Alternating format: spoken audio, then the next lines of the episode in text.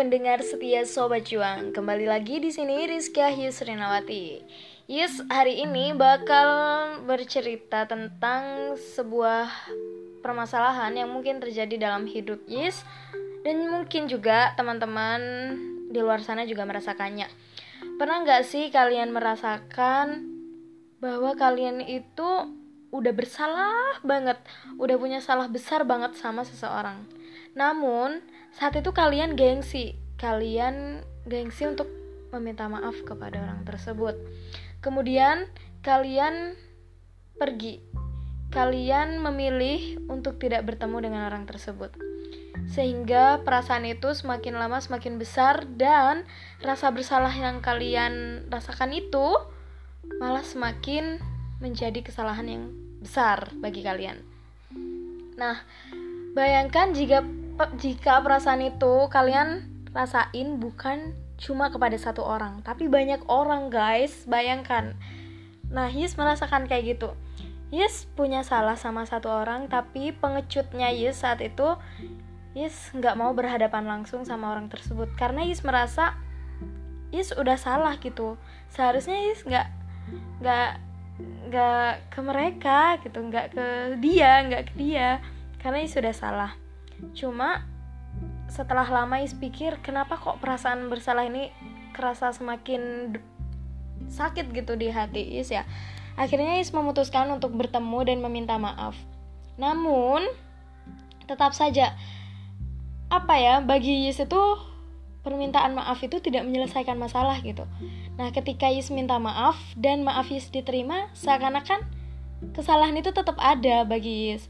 Namun, kata orang tersebut, gak usah dipikirkan gitu. Kalau aku udah minta maaf berarti udah kalau kamu udah minta maaf dan aku maafkan berarti masalah itu selesai. Dengan santainya orang itu bilang kayak gitu sedangkan prinsip Yis gak bisa kayak gitu. Akhirnya karena Yis tidak bisa memaafkan kesalahan yang Yis buat tersebut akhirnya Yis memutuskan untuk ya udah jangan berinteraksi sama orang itu lagi takut kesalahan itu terulang lagi. Nah maksudnya kayak gitu tapi setelah lama dipikir lagi, padahal udah dimaafin. Kok kerasa salah ya masih gitu. Nah ternyata setelah Yis pikir-pikir lagi, ya karena kesalahan tersebut ada pada diri Yis gitu. Yis yang gak mau memaafkan kesalahan yang Yis buat. Nah, seperti episode yang kemarinnya Yis sebut, kita harus lemah lembut terhadap diri sendiri. Nah, maksudnya itu adalah kita harus bisa berdamai dengan diri kita sendiri. Ketika kita melakukan kesalahan, kita udah berusaha untuk minta maaf dan ternyata kita dimaafkan, sudah berarti maafkan dirimu juga. Orang lain udah memaafkan kamu, tinggal bagaimana kamu memaafkan dirimu sendiri.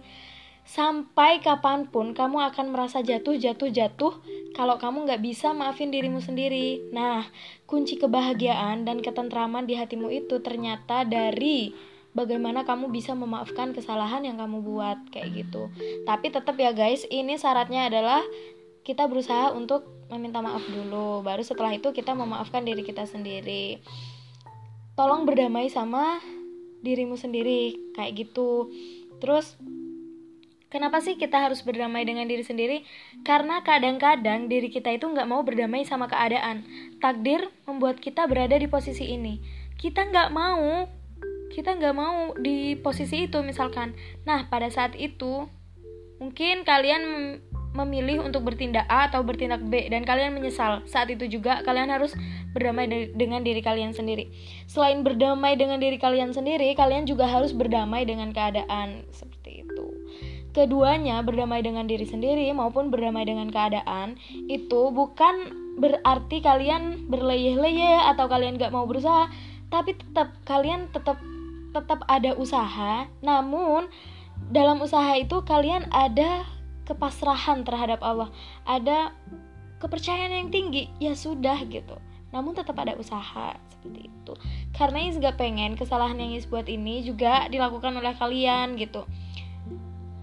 Tapi nggak apa-apa misalkan kalian melakukan kesalahan. Cuma nanti di endingnya cepatlah sadar, cepatlah berdamai dengan diri sendiri Kan keputusannya tadi Is memilih untuk pergi dari orang tersebut. Nah, akhirnya karena Is merasa kok kayak gini gitu, Is mencoba berdamai lagi dengan diri sendiri dan ternyata kedamaian itu akan muncul ketika memang kita udah merasa fine fine aja gitu dia udah maafin Yes dan Yes udah minta maaf dan hal yang harus Yes lakukan adalah bertingkah laku seperti biasa gitu seperti awal-awal dulu kita bahagia misalkan kayak gitu. Tapi jangan mengulangi kesalahan yang telah dibuat lagi kayak gitu. Jadi bukan bukan berarti kita harus menjauh ketika kita sudah melakukan kesalahan. Tapi usahakan kita meminta maaf dan tidak mengulangi itu lagi. Kayak gitu. Semangat ya guys